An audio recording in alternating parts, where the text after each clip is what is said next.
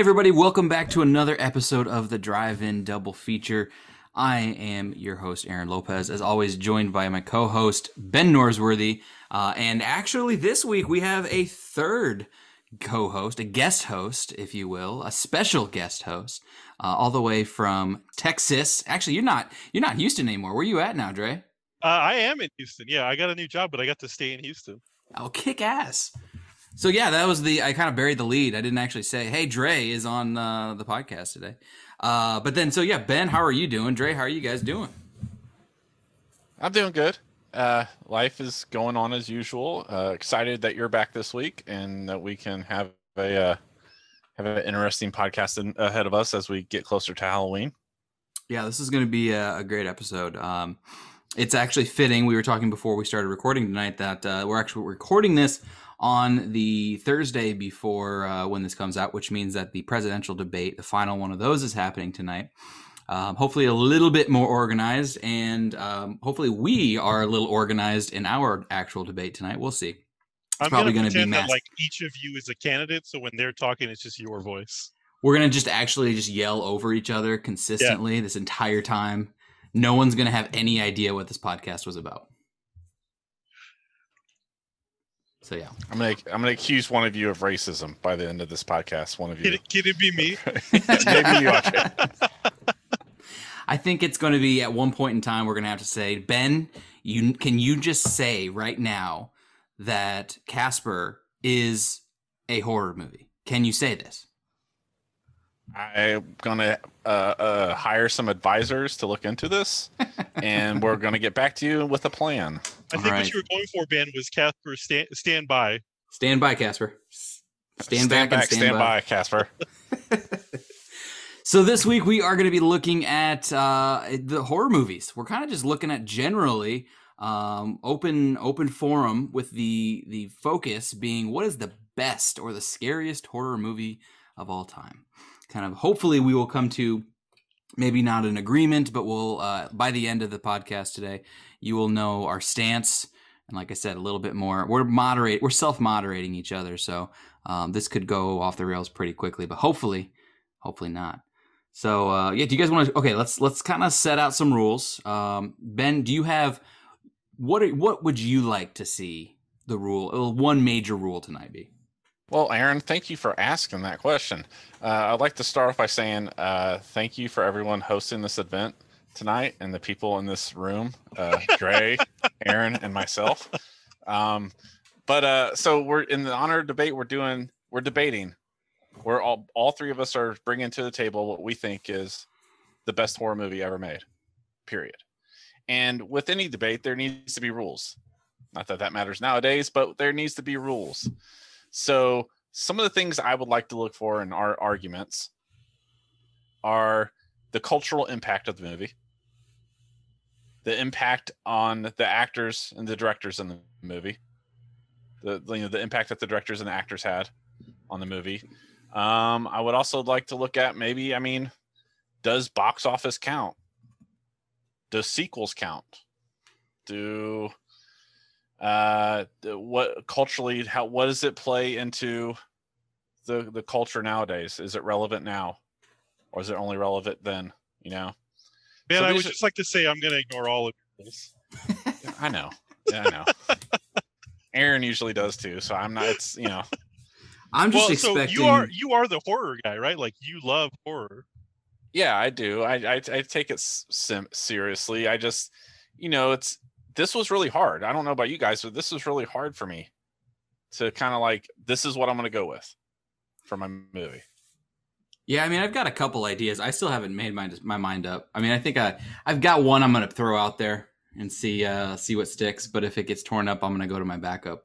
I actually, before we get started with this, I do. Whoa, timeout! You got a backup? I got a backup. I always have backup. Roster. I got a I got a backup to the backup. Um, no, but did you guys actually see this came out? Uh, this article came out actually just like yesterday or the day before. Um, it was it was uh, 13 hours ago. So there was a study done for what is the scariest movie of all time according to science. Should I tell yeah. you what that was, or do you want to wait till I, the end? I, yeah, I read the article. I saw it today actually at school. Isn't that that's awesome? So I mean, if um, it's according to science, I really want to know. It is the scariest movie of all time. Is Sinister. Oh, I was going to say 2020, but okay, Sinister. Oh. Sinister, yeah. And so what they did is they actually put um, they they went on uh, and put together a list of the 50 top 50 films based on critics list, uh, Reddit recommendations, just a bunch of like what do people consider, and they put all these lists together and then got a top 50. And then they had 50 people watch all 50 films over the course of you know so many weeks. Um, while they watched it, they were hooked up to these these um, blood pressure meters and to see kind of like where's their heart rate, how are they doing. These heart monitors um, were there to see you know what happened with their with their blood pressure. Um, and the top film, the film that actually had the the highest average heart rate of 86 beats per minute, was Sinister, um, with the highest jump scare spiking it to 131 beats per minute on average. Uh, and then some of the other ones um, that were after Sinister were Insidious, The Conjuring, Hereditary, and Paranormal Activity. So those were kind of the top movies, as far as at least the um, the anxiety-inducing jump scare element of it. So kind of cool. Well, I mean, you do have somebody in this debate that doesn't believe in science. I'm not going to say who, but I don't know how much that can be. But yeah, I saw that. That was a very interesting article. Um, and you go that that's something that you know I've kind of talked about with my students in class in psychology of like the psychology of horror films and what they do for us. Like, is it like it's one of those uh, fight or fight or flight things where we kind of watch horror movies to prepare us for a possible situation, right? Like, Yeah. you always go to a horror movie and you're like you're yelling at them like don't go in there don't go in the door don't go in the house and it's like it's this natural response that if we were in that we like to put ourselves in this safe but scary situation that if i was in this situation i could survive or i could outrun this thing or you know something like that so it's got a lot of horror movies to me are good for the body right i mean Unless you got a heart condition.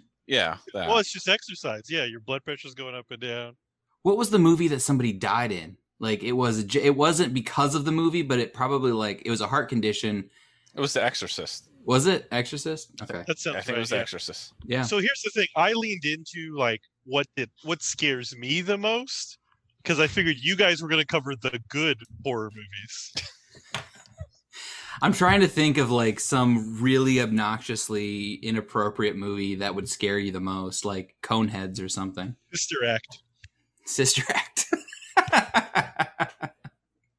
bridges to madison county with Clint My Yeah. best friend's wedding. Oh, that's a classic, man. It's a good one. It's when they start singing a little prayer for you. Um, all right, so I think that's good. I think uh, kind of looking at the cultural element. Let's we'll we'll figure out if we think that box office matters. Um, you know, I think that for me, when I go into it, I'm bringing a little personal experience, kind of like Dre a little bit uh, as to what scared me the most. Um, but I think it fits into uh, the impact of culture, like culturally, what it did for the genre, um, and what I would say. I think my film kicked off another set of um, of horror movies and, and types of horror um, for years to come. So, What um, if what if we had whoever goes first? What if we had them introduce the film that they're going to bring, allow them to make their case, and then we can ask questions or we right. can like give like comments. Is that fair? Yeah. All right, so we didn't flip a coin before, so are we just gonna? I think I think as Dre being you know a guest on here, I think we should we should extend our courtesy to to him And we unless he doesn't want to. We need to lead with our strongest uh, candidate, right? So then I shouldn't go. Uh, Okay, so I will say that I only have one classic on my list. The rest of them are relatively new. okay. Um, and I should preface this by saying that I enjoy bad movies. We know you like Fast and the Furious. How dare you? Uh, those, those are cultural works of art, sir. Um, so my first one is The Descent. Okay. Okay. Uh, it's very, very creepy. From from like not just a jump scare, but I think you get that edge of your seat your whole time because you don't know where these things are coming from. Uh, you're just buried in the dark, and I think it had a really solid, uh, like the best jump scare is the very last one, right when the movie ends. But it is it just shows like a lot of my villains are the same. They're just human beings. Like it shows how desperate you can get in a situation, and what you would have to do to actually survive. Okay.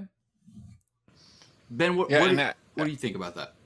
I like. I mean, I like the descent. It was it was a little nerve wracking because it, it really does a good job of bringing in that claustrophobic feeling, and you're down in this place with these things that you're not quite sure what they are. They they did a good job of shooting it to where you can't really totally make out what they are. Um, and again, it's one of those things where it's like if those things are chasing us, and I have to you know, hit Aaron in the knee or something with a rock to disable him because they have to get him before they get me. I mean, that's that's human nature, right? Yeah, I think that like, I mean, I just remember the scent is just. I, I think Dre you hit it on the head. Is just it's the villain turns out to be ourselves.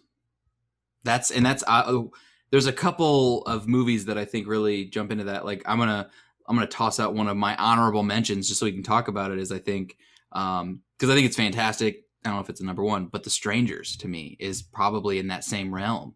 Um, that ending fucked with me so much because anybody who's ever been home alone can relate to that even as a child um, can relate to that potential fear of what if you know like why are you doing this to us? Because you were home. Like that complete just utter um just no there, there's no there's no rhyme or reason to it. It could have been anyone at any point in time um and that just that ending oh that tears at you just messes with you. Absolutely so i mean i have no i have no qualms i don't know if it's the best of all time but I definitely No, it's no. it's Well, scary I had a wait. I had a top five. Were we not doing that? no we're doing best of all time Oh, okay. Well, no, that was number five. oh good good good good All right, all right. so what is your number four we're gonna we're gonna run through yours Okay, number four is classic. It's the birds, which I think is just all around terrifying the entire time you watch it. are you afraid Uh, of birds I wouldn't say I'm afraid, but like if there's a large number of them, I'm definitely watching them to see what they're doing. uh, number three I have is Us because it's, I like I'm a big fan of the Jordan Peele genre Yeah. horror where like he's just gonna mentally scare the crap out of you. Um, I hope I can say crap twice. well i just said fuck so i hope you can say crap Good. Uh, so my top two, number two is Midsommar, which uh, like I like being scared in the light of day because I feel like you a lot of directors use that darkness to to put you on edge, and the way they use the music in this movie just completely terrified me. yeah i mean there's something about being sewn into a bear that just kind of screws with you It's yeah, I mean you have to take pleasure in like Tanuki Suit Mario at that point. Um, and then so my number one was actually The Strangers because get the fuck out of here yeah because for me and and i was telling my girlfriend this like for me i had that movie on like on a saturday and was just like putting clothes away. Windows are open. It's a bright sunny day. And i was still terrified. Like i was still i i sat i stopped doing everything and sat down and had to watch it because it, it it just scares me so much because of the fact that like i think i had gotten comfortable with where i live and we're like what they call a restricted access community. Like you need a, a button to get in and I would run downstairs, like pick up a delivery with the door unlocked. And like, since I've seen that, ne- not happening anymore. All the doors are locked. Sometimes I clear the apartment before I go to bed just to make sure. But like, it it, just like it unnerves me that this this could very easily happen. Like these people could just be driving down the street and pick your house, and and like it's just all of the movie. So when he shoots his best friend in the face, like kills his best friend in the hallway. There's so many just little portions of it that are Mhm. like you, you can't just say get in the car and run away because they thought of that and they disable his vehicle. Like there's so many there's a couple of points you're just like all right don't go outside the shed you idiot. Uh but for the most part it's it's very unnerving for me that just three people decided we're going to go out and murder whoever we find. Yeah, I, I'm I I'm very I get scared with that movie. I still think they're the two scariest endings of any movies uh, for me, like because the reality are honestly The Strangers and The Mist. And The Mist isn't scary; that just makes you feel dirty for watching it. But um, it's just un- that unnerving, unsettling nature. So yeah, Have you guys seen the sequel, uh, the Strangers sequel Two? was terrible I actually kind of liked it. Well, so my haven't problem with it. was like in the first one, you don't see their faces at all, even at No. the end. and the very first thing they do is show the daughter's face. And I was like, all right, that kind of sucks. Like I didn't want to see that.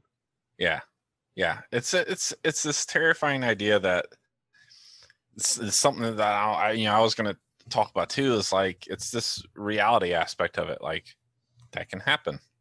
Yeah, that Yeah. does And- and that does think- happen. I think they did a good job of that when of setting up to like this is literally any family. Like before, they were kind of a higher end couple, right? That was going to like his parents' house for vacation. But when at the beginning of the second one, it's uh, literally any family in America could be this family that's putting up their you know their kids going off to college and they're going off for one last vacation. So is that Yeah. does that?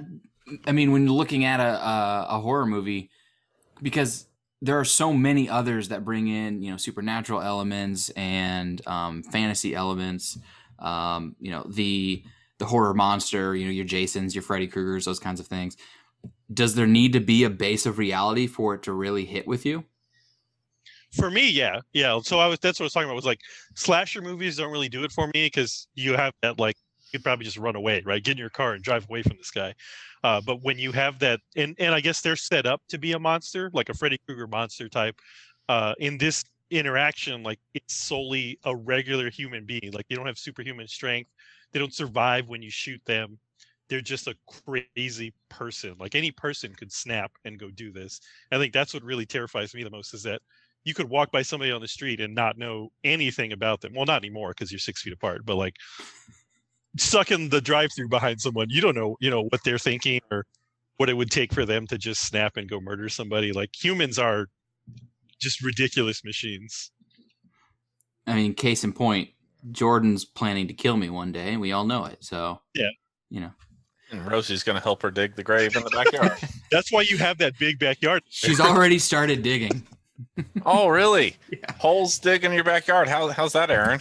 Well, it's not as bad as it could be, but um, because we don't have as many areas, but she found an area that she enjoys to dig. It's not deep yet, but yep, it's it's gonna happen. That's But gonna. I think that's the thing that most of mine have in common is the human element of this is solely people doing this to other people. Yeah. All right, Ben, I'm gonna let you go next.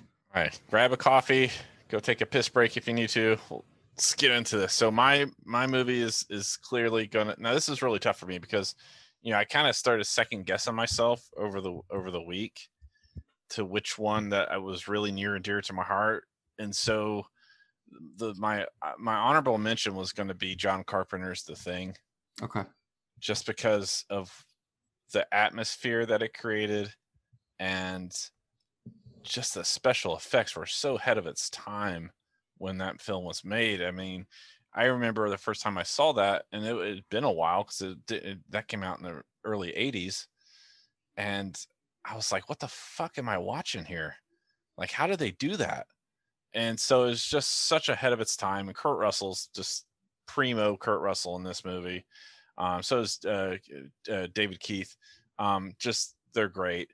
Um, but my number one, my my greatest horror movie film is is going to be 1978's Halloween.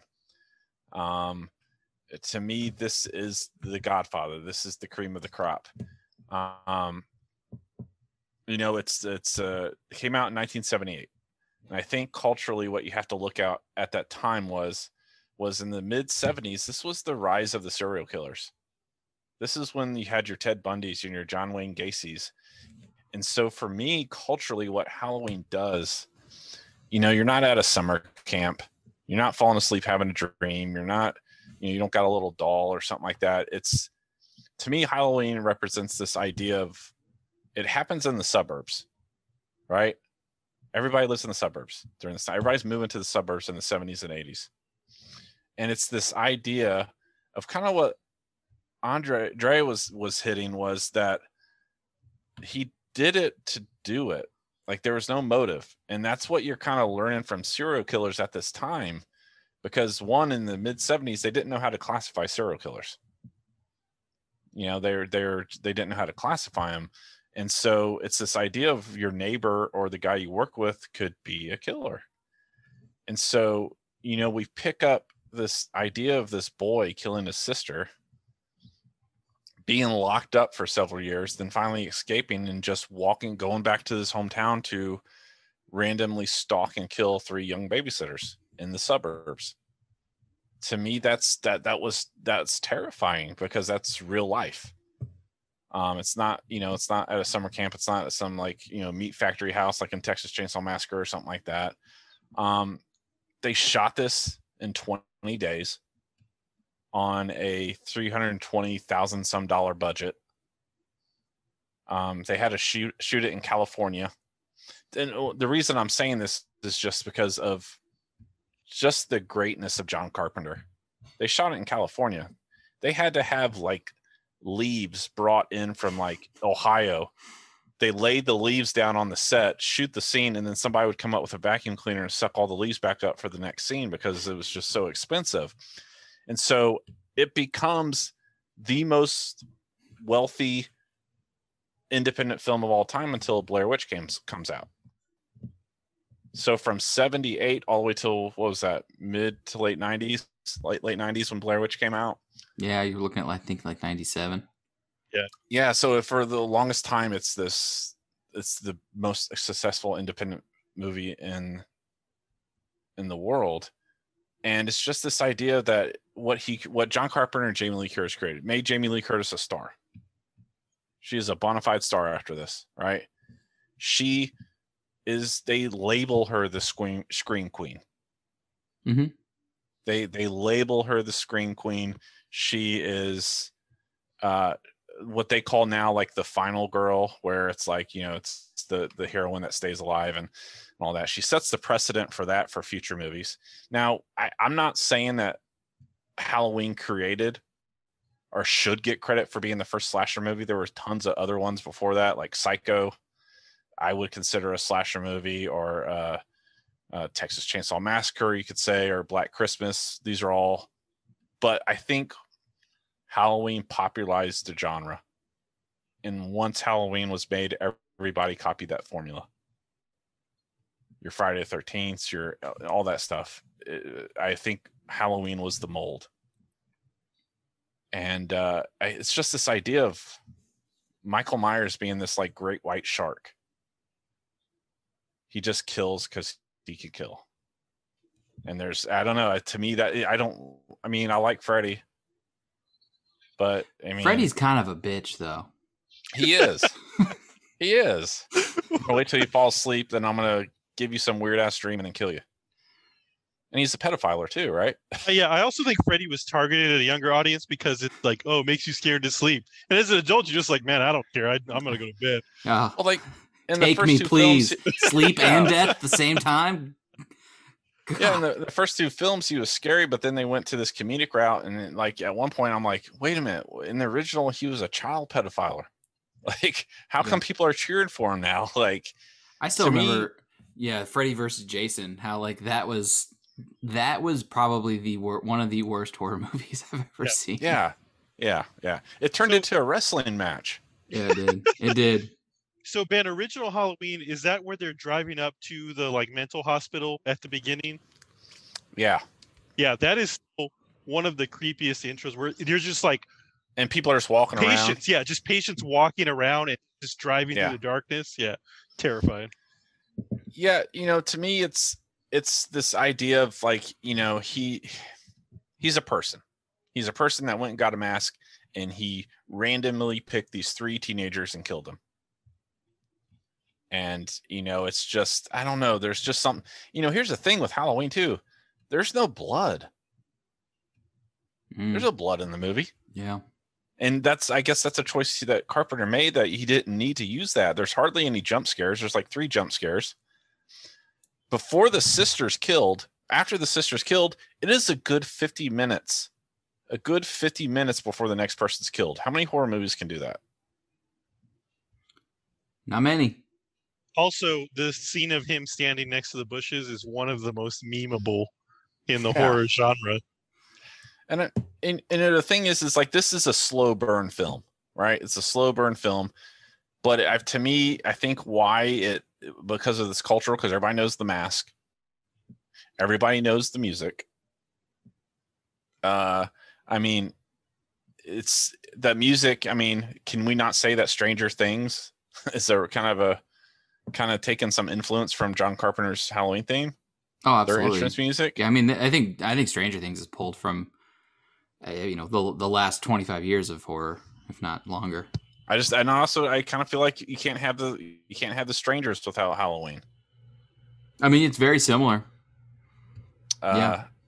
And uh, again, out of all these movies that we're going to talk about, or all the different slasher movies that you talk about, there's only one that just has recently kind of come out and made a lot of money, and that's the one me and you went and saw back in 2018, which was the re the sequel to the Halloween. Which was the first one that I ever saw. I know. Wow. Really? I just Yeah. never got into Halloween. When I was So- when I was younger, I had seen all the Jason movies, all the Freddy movies.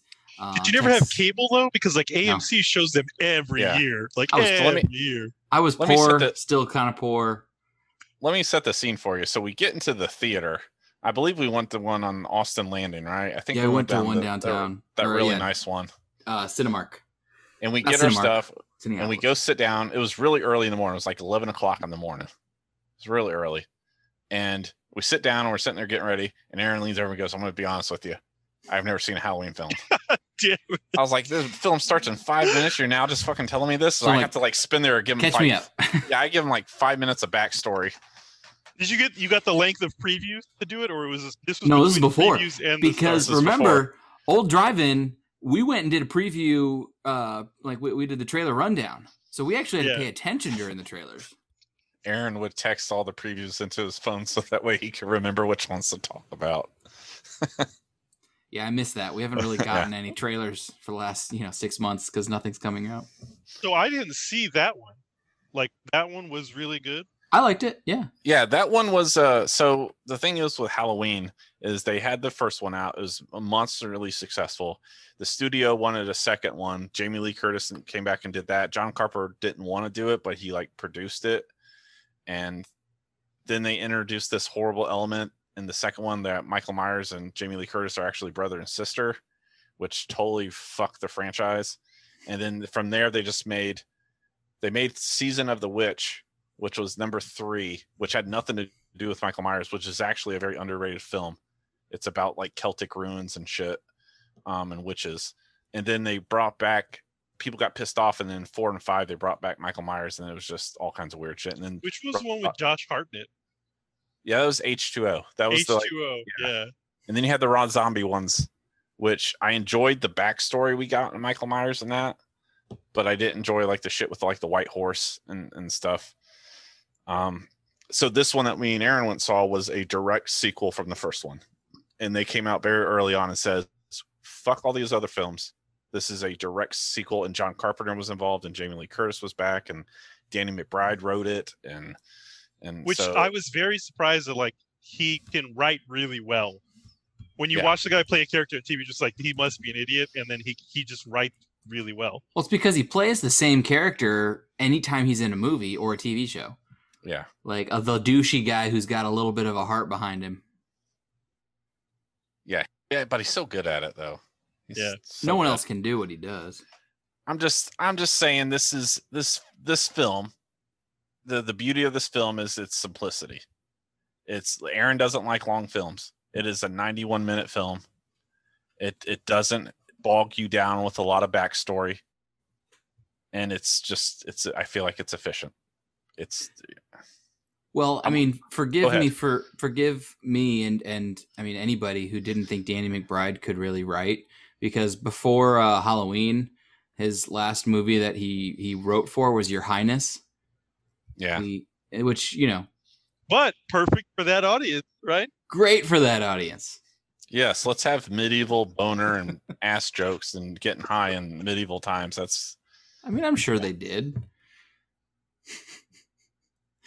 All that's my argument is Halloween 1978's John Carpenter's Halloween. Yeah. I mean, I think pick. I could definitely agree to that. I think that ultimate like the slasher it's it's it's an audience, you know. I I grew up watching a couple of them. Um for me, the scary movies were always the ones that were supernatural, like or some sort of um not slasher based. So um your poltergeist, your um hell most Stephen King movies freaked me out as a kid. Um Hellraiser, those kinds of things. Um you could even say Hellraiser is a little bit of a slasher film, but um, not in the overpowering Jason, Michael Myers, um, Yeah, but Texas, a- Chainsaw Massacres. A lot of those films that you're just mentioning, ne- they tried to copy the formula of Halloween, but they didn't. Like they were going for tits and blood. I mean, what's wrong wrong with with that? Tits and no, I'm not. eh, Well, I, I'm not. I'm not disagreeing here. I'm just is, saying, we're like, still in America, right? like what made I thought Hall- this was America. what made Halloween great. They they tried to recapture, and I don't think they were able to. I don't know. well, uh, so I liked your setup. Like when you think of when it was released, Yeah, it had the same cultural effect that like George Peele's movies do now. Yeah. Like Yeah. it completely just messed with the American psyche. yeah. Thank you for summing that up for me. Yeah. So I don't think we were recording, but just so everybody knows, I was like, Ben, I disagree with everything you say, and I agree with like ninety percent of what you just said. So But Aaron, I am very intrigued to hear what you have to say. All right, so for me, I I went a little heavier with. Um, Can we take a guess? you can take a guess. Dre, do you have a guess? Do you? I mean, you know him longer. He said supernatural. So Okay. wait, do, have I known you longer? I. well, Uh, It's it was it was three years this week. okay. So then no. oh Okay. wow, me. Oh, okay. Yeah. Um, I only know that because I got the Facebook memories. Uh, so I don't know. You said supernatural, and I want to go with the obvious one, which is like Poltergeist. But I feel like I'm gonna go Exorcist. Okay. I'm gonna go with something more recent. I'm gonna say like, I'm gonna say like The Conjuring. Okay. Well, Ben's closer. It isn't The Conjuring. Um, it's Saw. The first. The first, not the franchise. Got to clarify that pretty quickly. Um, so for me, the reason why Saw is my number one all time um, is because I think it's a lot of the same things as far as culturally um, genre defining is is Halloween. I think is we hadn't you know Ben and I have had this conversation over and over is that the late 90s into the early 2000s especially you know early 2000s there really wasn't. Like horror took a backseat. It stopped being a genre um, because it just was like eh, you know everything had been done. Everything was just getting turned into sequels. And when saw came out um I think that especially the first one, the first one doesn't necessarily try to do what the franchise does eventually, which is go for the shock value. Um, they just started figuring out the most gruesome and and dis- just absolutely destructive ways that you can piece up, uh, take a person apart. Um, but with the first one, I I absolutely love the fact that you have um, you have a recognizable cast, but not so much that the cast itself defines the the film um, Danny Glover, Cary Elwes. Um, the fact that also your lead um, in um, in Leigh Whannell, I probably said his name wrong. Whannell, that sounds better. Um, he wrote the screenplay, and then he ends up being the guy in the room opposite Cary Elwes. Um, and so I thought that was phenomenal. You get somebody like that involved. Um, and James Wan, this was def- career defining for him. Um, he's gone on to do some phenomenal movies, or you know, and there's been some stinkers in there. Um, but overall, I mean, after this film, it it defined his directing to the point that he's just become. I think he's the best horror Yeah, um, director of the last twenty years. I mean he he built Blumhouse, which Yes. makes all the great horror movies now. The Conjuring, uh, Insidious, like that. He built them up. He even Dre, he even directed Furious Seven. Nice. He's actually So- doing the last two movies too. They just announced the other day that they're doing two more movies and they're calling it a wrap. Yeah, I did he- hear that. Did you hear that, he- Dre? We're gonna we're gonna get eleven. It's a weird But- number but to go out here's on. thing. Yeah, Where do you they're go doing after two more- space? Underground. Yeah, Yeah, underwater. So I mean, yeah. After I'm gonna after take Saw, this souped up Camaro and hop this asteroid. after Saw, he does That's- Saw two or Saw three. Sorry, um, Dead Silence, which was I think a, a, a bit of a reach. I don't think it worked for him. Um, but but then It was, 2010, it was a promise of things to come, right? Yeah. Dead Silence was a promise of like because you, saw get Insidious, Conjuring. Conjuring, Yeah. um, Conjuring two, The Nun. He even comes on and does uh, Aquaman, um, the Annabelle uh, Wait, franchise like with. Aquaman, Aquaman. Yeah, he directed Aquaman, and he's directing Aquaman too. I don't know if Aquaman was amazing. Probably the probably one of the busiest guys in Hollywood right now. Yeah. He's I been mean- yeah. I mean, he's and these are all directing. He didn't direct The Nun. He was a producer on it. Um, but pretty much from 2004 to 2016, he was directing one or two scary movies, horror movies every other year. You know, it's just he was very busy. Um, and involved pretty much I'm looking through, he was involved with every other Saw film. Um, mostly as a an executive producer, and he did come on to uh, direct a couple. But for me, the Saw, the Saw original Saw, not the franchise. I think the franchise kind of blows. Um, but the original Saw, I I remember exactly watching where I was watching it, how I, who I was watching it with, and how we reacted.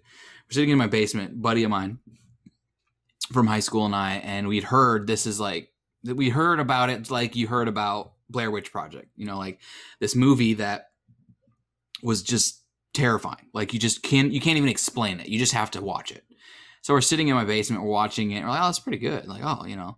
And then the final scene when uh, Tobin Bell stands up and walks out, we literally had. I, I remember looking over at him, and we had the same reaction of our jaws on the ground, and we didn't say anything through the entire credits. We're trying to process through the whole credits, and the credits end, and it goes to the the DVD main menu, and both of us are are like, "What the fuck just happened?" It it redefined what horror could be. Of you know that suspense. It, it took the thriller and made it horror. As before, the thriller was just kind of like, um, you know, the firm. You know these these kind of like murder type of of TV show or not TV movies that were just kind of keep you on the edge, like what's going to happen, don't know, don't know.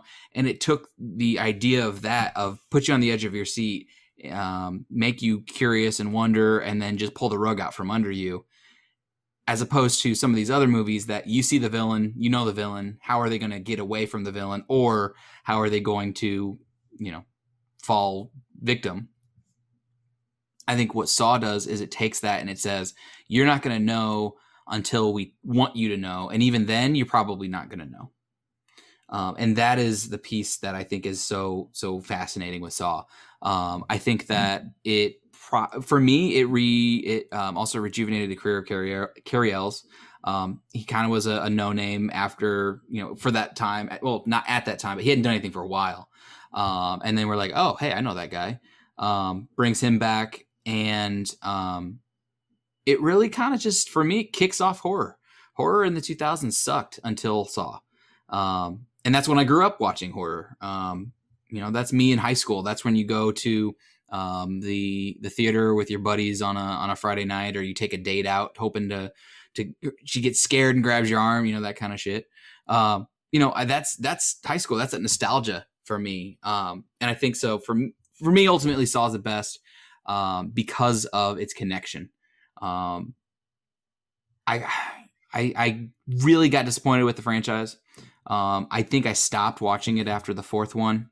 Um, But I think you can say that about most horror franchises. It's like it's got that gem of that first one where kind of like Halloween where you don't haven't seen something like this before and then they just try to cash in on like okay what can we do now to make more money or to milk this cow I, I- I feel like that's the same thing as Saw is just like the first one was very good very original new type of kind of like Halloween too new type of genre yeah, um, but then afterwards, it's like, okay, let's just milk this cow for all it's worth. Well, as And long it- as you release that cow in October, you're going to make money. And that's true. That's true. And it's just like, okay, how can we let's kill somebody with uh some barbed wire and a toy car. Let's kill like, like let's up the it's like kind of like how Friday the 13th got where it, it became less about any type of story and it's just like how we can how can we kill people? yeah, and that's that's. I mean, for me, I I even thought the second one was okay. Um, the second one was a little bit more gruesome, like the the hypodermic needle pit. That was a little unnerving. Yeah, hated that.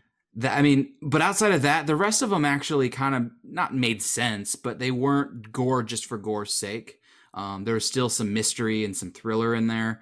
Um, I mean, especially in the second one where they're trying to get out of the room and the guy opens the door and he gets shot through the eye hole, like um, looking outside into the the hallway. Like you didn't expect, you did not expect that to happen that quickly. You know, we just got started and here the guy's dead already. Um, I like my the favorite callbacks. thing about that first one, and I think the second one, is that like he puts you in a situation that's uncomfortable, but that you have the power to get out of if you're if you want it bad enough. yeah, Like And I you don't have re- to saw your leg off, but you can get out of this. What's the one that was created and it was like an offshoot and he he wasn't able to get out? Was that the third one? Third? Yeah, I think it was the cop that wasn't able to get out. I don't remember. Yeah, there was one where I think this is the fourth one, um, where essentially it was torture porn. I mean, like you're looking at and what because the reality was that no one was supposed to be able to get out. Um, anybody that that actually ex- that um, survived, it was accidental. Um, and I'm looking through, and I remember. So the fourth one actually starts with um, the people who are getting pulled into. It's two people, and they're getting pulled into an engine. Um, like one of them was not getting out of there. Um, you also see the um, what is it? The guy who gets his head crushed by two blocks of ice. Um, man, they're just it, it- at that point. It just was getting it. It wasn't even horror anymore. It was gore, gore for gore's sake, and I that to me is what lost it for me. But the first two, I think, especially the first one, um, it really just it it had never been done before. At least I can't think of a, a movie that did what the original Saw did in the same in that way. Uh, Have you seen Hostel? Yeah, but that was too much for me. See, that was that was right up my alley. I Oh, kinda, Hostel- I, I kind of enjoyed Hostel a little bit more just because it had more of that real element to it. So I, I- will. The thing about Hostel is that I think everyone is just terrified to stay in one now. Yeah, like nobody goes backpacking in Eastern Europe now because Yeah. of, you know, they're afraid they're going to be kidnapped and have their toes cut So, off or some shit. I will say there's one other movie that has had that effect. I think on everyone our age, and it's it's the worst kind of example. But like, and I'll you guys will get the reference. I don't know anyone who will drive behind a truck full of logs now. I I made that reference Yeah. today in class. Like everyone is is immediately going around that because of Final Destination. Yep. Because I was talking to a student about how they were they were asking me it had nothing to do with like death, but it was like they they are turning in an essay for me, and it's going to be an essay they use for their college app their their college applications. And she's like, "Well, what happens if we submit it?" And then we submit it to the college application, and then we get it back before we know we're in college, and it's like a B or a C, and it's probably not the best essay we could send. And I'm like, okay, well, like that that what if mentality, that's that's that final destination mentality. And they're like, what's that? And I'm like, wait, what? So I had to reference the whole never driving behind a truck full of logs thing and show them what it is. And yeah. Aaron, I'm very proud of you that you worked a horror analogy into your daily lessons with your students. I am just, it's like when your kid first hits the ball off the tee. like, I am just so. Not even a pitch. Just Yeah, not even a ball. pitch. like, I am so proud of you right now. I mean, I've done it before, I think. I don't know. We are watching you know what? Okay, this is this is not a horror movie. It's funny actually. But have you guys seen Anna and the Apocalypse? No. No. Pretty good zombie movie. Um, it's a Is musical. it on Netflix? It's on uh, Hulu. Okay. Yeah. Uh, we're watching my uh, my zombie lit class, but no. The the reason why I can't do Hostel is because of the fucking eyeball scene. Oh, The that scene- was good. Oh, Yeah. that was just disgusting. She's That's walking around with her eye like- dangling out.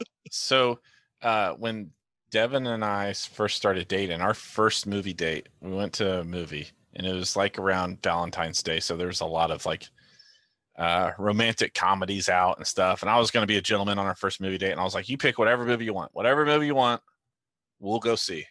And so we get to the movie theater, and she picks Hostel, and it was that moment right there that I knew that I had found my wife.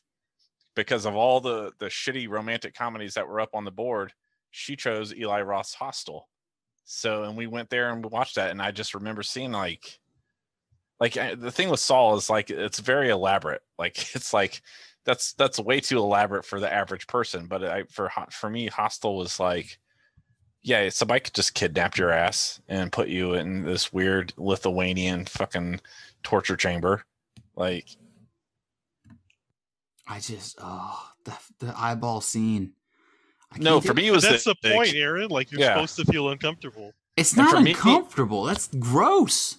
Yeah, uh, no, for me it wasn't the eyeball. The eyeball was a cool effect. For me, it was the slicing of the Achilles tendon. Ah, That Yep. was that was that hurt me a little bit more than the eyeball. Mm-mm. I don't Yeah. see. I don't mind a gory movie, like you know, if it's Done right. yeah, it's for me when you look at like a like a zombie movie, any zombie movie, you're gonna get gore left and right, but it's like gore that's manageable. When you see something like an eyeball hanging out or somebody like stepping on a nail, nope, no, I don't do that shit. So no Home Alone for you. That I hate that scene in Home Alone. I don't. I mean, of all the things, Home Alone is actually it is a horror movie. yeah, we, I mean, we had a conversation with Mike about that, Yeah. right? Yeah. I mean, Home Alone is a Yeah. terrifying movie. so can we and say again, that? the villain is a human being.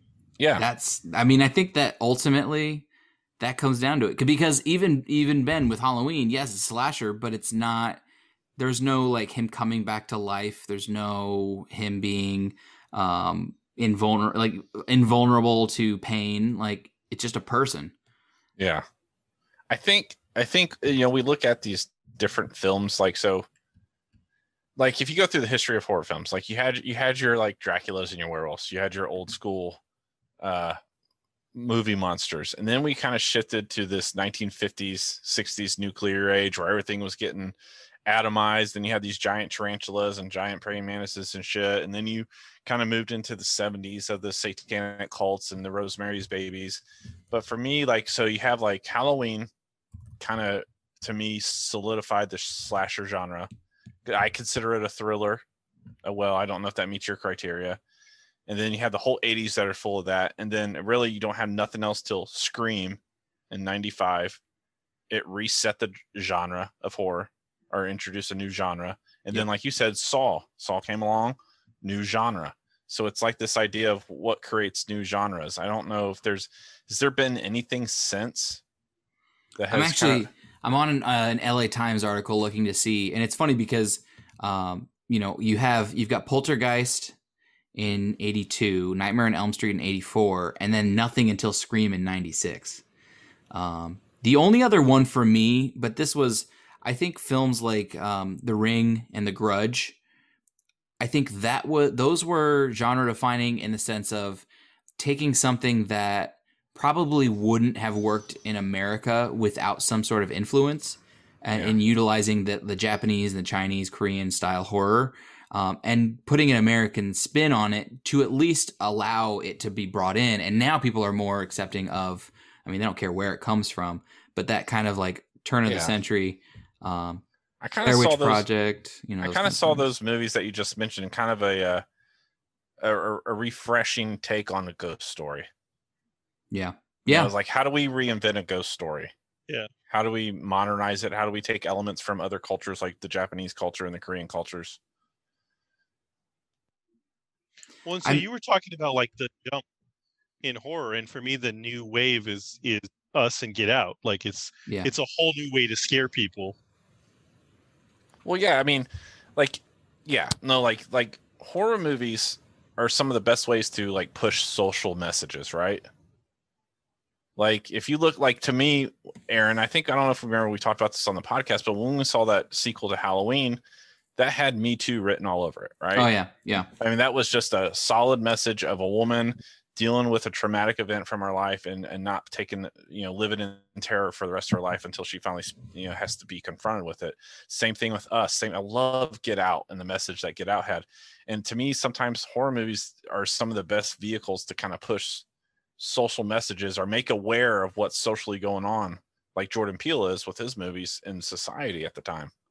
Well, and I think that it's that's always been the case. Um, we talked about in, in my zombie lit class, we're talking about like why why are zombies even scary? They're just they're slow decomposing bodies. It's because of all of the monsters, they are the closest to us because they were us at one point. Um, and so that's what's scary is people are people are afraid afraid of what they could become. And as we have seen throughout all of the movies we're mentioning tonight, we're afraid of what we're capable of. So I think that that's that's something to be uh, to definitely take into account. You know, I think that you know while I like I said, I do enjoy good psychological like paranormal. Um, I mean, I still think for me, there's there's two other movies on here. I said Ring, The Ring, a little bit, but Paranormal Activity. I absolutely uh, yeah. loved Paranormal Activity. That, that was yeah. that's the one I was thinking of as the next genre setter was the Paranormal Activities. Well, yeah, and then it, same thing with what you guys mentioned. Like they kind of butchered the franchise, with that first one was so solid. First one, yeah. first one was just like Blair Witch. It had people questioning if it was real or not, of how well it was done. Yeah, yeah. I think I think we're due here for another. I think, I think what we're seeing now with Jordan Peele is the new genre of horror, of these socially, social message, social society messages of being woke and being like, hey, I'm going to incorporate some of the nastiest parts of society that we have into a horror movie and it's going to make total sense. I'm looking to see if there's anything upcoming. Um, the one that I'm curious to see is Come Play, um, which I, would mentioned this one a little bit ago. I think actually, Ben, I mentioned it on our um, our COVID um, delayed episode. Um, but essentially, it's a of the electronic devices that a, a a kid uses. Um, this creature basically comes and like breaks into the world. He wants to play with the kid, um, and it's based. The only time you can see it is through electronic devices. So it's obviously a social commentary on how uh, how we are, um, you know, tied to our our phones and our iPads and and whatnot. It's kind of interesting. Um, but I mean, we've gotten that before, wasn't it? Um, what was the one cellular? Was that it? There was a movie that that the it was actually made fun of in um forgetting Sarah Marshall. It's the one with Kristen Bell where like the phone kills you. I must have missed that one. Wait, was that an actual movie that they made fun of? Oh yeah. Um uh I think it's maybe called Pulse. Let me look and see. I think that sounds right. Yeah, I think Pulse. yeah, Pulse. Um and yeah, it's it's so the the quick explanations after her boyfriend commits suicide a psychology student and her friends begin receiving unsettling emails and video messages. After a number of disappearances across campus she teams up with the computer hacker to shut down the deadly force before it spreads to the rest of the world. I mean it's basically technology is killing people. So it wasn't exactly the cell phones killing people but in forgetting sarah marshall they were making fun of how bad pulse was yeah got an 11% on Rotten Tomatoes. So not a zero. At least there's that. Is that the non uh, spam review rating though? Did they even Ooh, bother with see. that movie? Let me see. I'm gonna look because you're right. The like verified watchers or whatever it is they, they to do now. Um. Well, 11% is the um is the is the thermometer, not the audience score. So the 11% is the like the reviews. They, so they use your they use the actual like critics of um you know actual news outlets and and whatnot. But yeah. Horrible. Horrible movie. Yeah so I won the debate. Is that what we're going? Is that here? what we're? Is that what we're getting to? I think I we're think we all won the debate because oh. we didn't oh. have to watch the other debate. Well, and no one like none of us hated each other's movies. It's true. I, I just think... feel I just feel like without mine, you couldn't been some of yours. Just saying. just oh, saying. Okay. All right. Yeah. No. But you could also take a thing and improve upon it, Ben. I think that we need to go to the the post podcast spin room to see who won the debate. We need to send it off to uh, George Stephanopoulos and see how he took this. Andre, I heard uh, I heard your uh, is I'm sorry, I just met Dre tonight. So, is it your wife or your girlfriend? Girlfriend. Girlfriend. She. I was told that she's very into horror movies. She is. Does she have a pick? I think. Uh, well, she left, but I think her favorite was Saw, because when I mentioned sawing someone's leg off, she was like, "Excuse me." Uh, I'll ask her though, and I'll get Okay. you guys an answer here. Okay. Excellent. Yeah, Like, and how- I think it's funny because um, when I was doing the the regular drive-in, I asked Ray a couple times, like, "Hey, I'm doing this movie," and it was a scary movie. And he's like, "No, I don't do those." Just like, nope, not doing those. And I was like, "All right, you know, that's fine." And then you know, the new ladies got him watching them. So Have you have you seen the thing, Dre? The original, yeah. No, I thought I thought it was great. Yeah. Yeah. Okay. I will say, I think if we're going by scariest movies for Jordan at least, um, she used to love horror movies, loved them. She's getting back into them now, but there was a good five year span where she wouldn't watch them because of the fourth kind. Did you guys ever see the fourth kind? Yeah. I saw the fourth kind one. and I was drunk out of my mind. she watched we watched it in uh at her like a family member's house we were hanging out we watched it and then she woke up at three o'clock in the morning. That was game over. She she saw the time. She said nope and she couldn't fall asleep. So. I, I, I, when we went and saw Hereditary, I didn't know if I should have been scared or I should have called the police or went and saw a psychologist. like that movie, like fucked my head. i mean it's kind of funny because i actually had a student who was saying that they were going to go as uh the the, the brother is uh, halloween because they, they're like i kind of look like him and i was like it's funny because it's a girl um but she's It's, gonna go as that 2020, Aaron. No You know.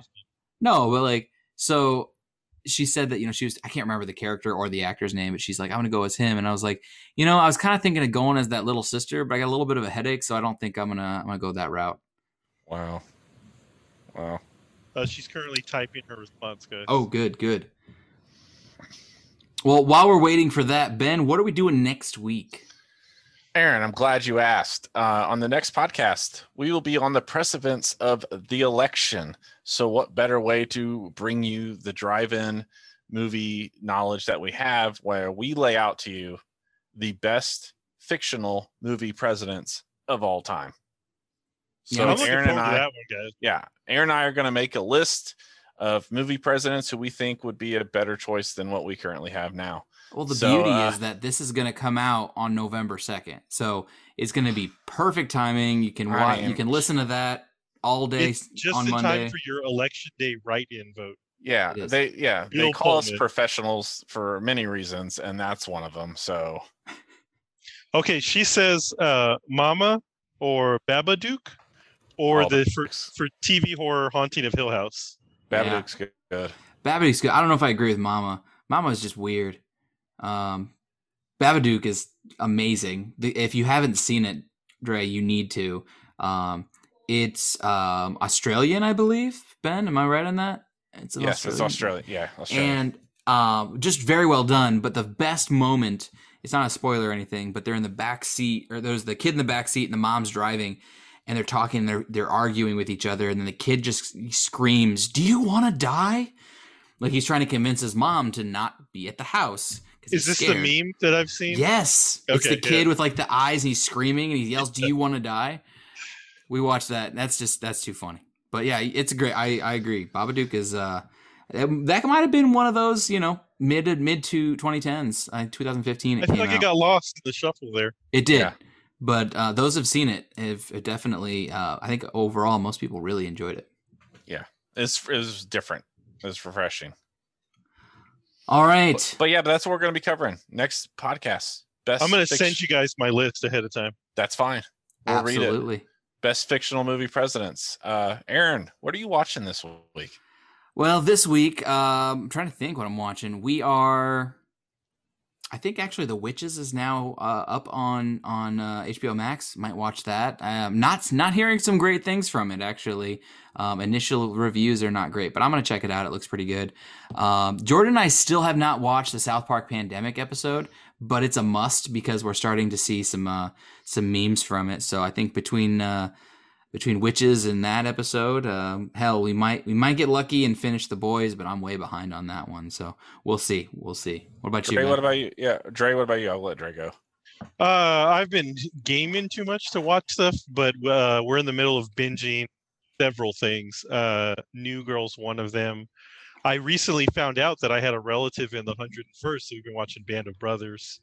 Uh, me for like the thir- the 75th time. And uh, currently, right now, I'm watching some Doctor Who. Excellent. You had said that um, the lady liked the uh, Hill House. Have you guys watched Bly Manor yet? No, uh, so I'm hearing not good things about it, and I was like, I don't know if I want to try it. Don't until I listen. get solid. It's good. Really? Don't It's Okay. good. listen. Not as good as Hill House, but I but still it's think different. it's very good. It's it's a different story. yeah. If people that are going in thinking that it's going to be like Hill House, and they're all disappointed, it's not Hill. It's a different story. Especially And if you, and it's so difficult to like. You don't want to do the same thing, right? correct. So like you have Mhm. to change it, and you're just those expectations are set so high, like you're not going to meet them. I feel like this, and maybe Aaron will agree. I don't. I mean, I don't know how well Def, but uh, to me, it's one of the best adaptations of Turning of the Screw. Yeah, I mean there haven't been very many good ones, but uh, it it does a good job of it. And, you know, and the thing that I love about it is so there's they're holding you know with Hill House it was always about the the ghosts in the background. You know, Yeah. which ones can you see? There's stuff in the background for this one, and there's a ton of it, and not all of it's very obvious. So it's kind of fun. It keeps that up. You can kind of you're trying to figure out what's going on back, trying to get the uh, the plot in the front, in the foreground. Um, it's I liked it. It was it as good as Hill House? No, but it was still pretty strong. I did enjoy it. All right, Aaron. I'll, I'll give that one a look. We are watching that. We just finished last night the first season of The Boys. And What'd you me tell think? Aaron? I love it. You're Fucking right dark. once again. It's dark. It's hilarious. Devin's favorite characters. I can't remember his name, but it's the French guy. Um, she loves him. Oh, I think they call him Frenchie. yeah she loves the him and the relationship between him and the and the the asian superhero the asian soup um it's great man and we just literally watched the season finale last night we're going to try this week to to start season two it's, How it's, I about that ending? I know. yeah yeah because we were kind of talking about that like the, the ending of season one that's that was worse than death right to find out that his wife was still alive and that she had homelander's baby uh, that's worse than death Yeah, That's I I absolutely love it. I think it's it is a fresh take. It's basically like like Watchmen but funny. yeah You know, it's Yeah, that it's- same it's great. idea. So And and who knew that Dennis Quaid and Meg Ryan's son was such a good actor? right? Like he was like I was like he's got that he's he does these Dennis Quaid mannerisms sometimes with his face and I was I was it's so good. So again, I appreciate you just keeping encouraging me to watch it and we finally just sat down and watched it and we just rolling through it. We're about five or six episodes, I think, into the second season, and I think the second season's worse. Like fuck more more fucked up. Like there's there's some shit in second season. How many Uh, episodes are out? Because I want to binge that in like a weekend. Um, could. I'll look and see here, but I know like, are, in- they're not all out, right? They're doing like one every Friday. Um, yes. Season two is through. Um, let's see here. I think it says eight episodes, and the season, the second season is supposed to be. Uh, I can't. I don't know. The first season, if it was anything, was eight episodes, so maybe it's done. Oh, you know Yeah. what? I know what I'm going to be watching. Mando two. That Yeah, is this next- week. A week a week from tomorrow. Yeah, I think it's yeah. So that's probably. I mean, are, do you know if they're doing the the three or two or two episodes, three episodes to start it out? Or are they just doing the one? I don't know either way. No. I mean, I'll still watch whatever comes out, but uh very excited for that. I didn't even watch the trailer for second season because I'm like, I'm gonna watch it. Why would I spoil anything? I hate trailers. They spoil too much. I don't need it. I'm gonna watch. If I watched the first season and loved it, why would I need to know what's coming in the second season? It's just gonna spoil stuff. You sound like this bothers you. It does all the time. God damn it, Dre! Got me all fired up. Gotta have to sleep now. Gonna have nightmares of seeing what's gonna happen tomorrow. It's gonna be a spoiler of my day tomorrow. That's what's gonna happen. All right. Well, I think we're off the rails officially. So Yeah. with that, Dre, thank you so much, dude. It's awesome to see you. We'll have to get you on again here soon. It's always a pleasure to have you on the uh, the show. And um, hell, now that you're in Houston, um, still now it, there's more reason to come down. I thought you were moving, and if Jordan ever had to go down to Houston for work, I'd be like, pass. Oh yeah, absolutely. I mean, if anybody starts traveling again for work and they actually send her down, yeah, go ahead and come with her. So in two years, we'll be down if we're Yeah. lucky. I'll probably be here. All right. Well, thank you again, Dre. Ben, as always, it's a pleasure. Drive home safe, everybody. We'll see you next week.